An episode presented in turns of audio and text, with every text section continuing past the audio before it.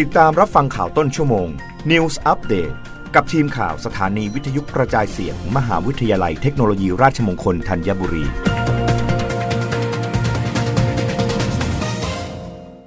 รับฟังข่าวต้นชั่วโมงโดยทีมข่าววิทยุราชมงคลธัญบุรีค่ะบคสเตรียมเปิดเดินรถเส้นทางกรุงเทพมหานครถึงด่านเจดีสามองค์ ให้บริการวันละสองเที่ยววิ่ง เริ่ม 1 ตุลาคมนี้ นายสัญญลักษณ์ปันวัฒนาลิขิต กรรมการผู้จัดการใหญ่บริษัทขนส่งจำกัดหรือบคส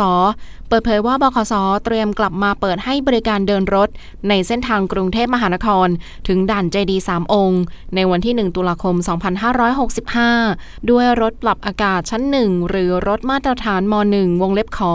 ให้บริการวันละสองเที่ยววิ่งไปกลับ เวลาต้นทางรถออกจากสถานีขนส่งผู้โดยสารกรุงเทพหรือหมอชิด 2 เวลา 6นาฬิกา30 นาที เวลาปลายทาง รถออกจากด่านเจดี3องค์ เวลา 9นาฬิกา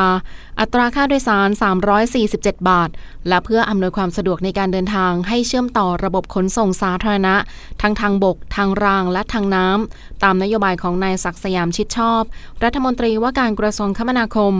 บขสได้เพิ่มจุดจอดรับส่งผู้โดยสาร จุดพระนั่งเกล้าบริเวณสถานีรถไฟฟ้าสายสีม่วง เพื่อเพิ่มความสะดวกเป็นทางเลือกในการเดินทางให้กับผู้ใช้บริการ ทั้งนี้ผู้ใช้บริการสามารถจองตั๋วบขส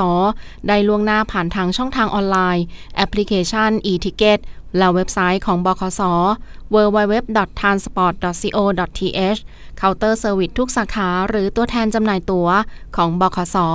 รวมทั้งสามารถใช้สิทธิโครงการคนละครึ่งชำระค่าโดยสารบขส ผ่านแอปพลิเคชันเป่าตัง ได้ที่เคาน์เตอร์จำหน่ายตั๋วของบขสสำหรับผู้ใช้บัตรสวัสดิการแห่งรัฐ สามารถใช้สิทธิ์ซื้อตั๋วเดินทางบขส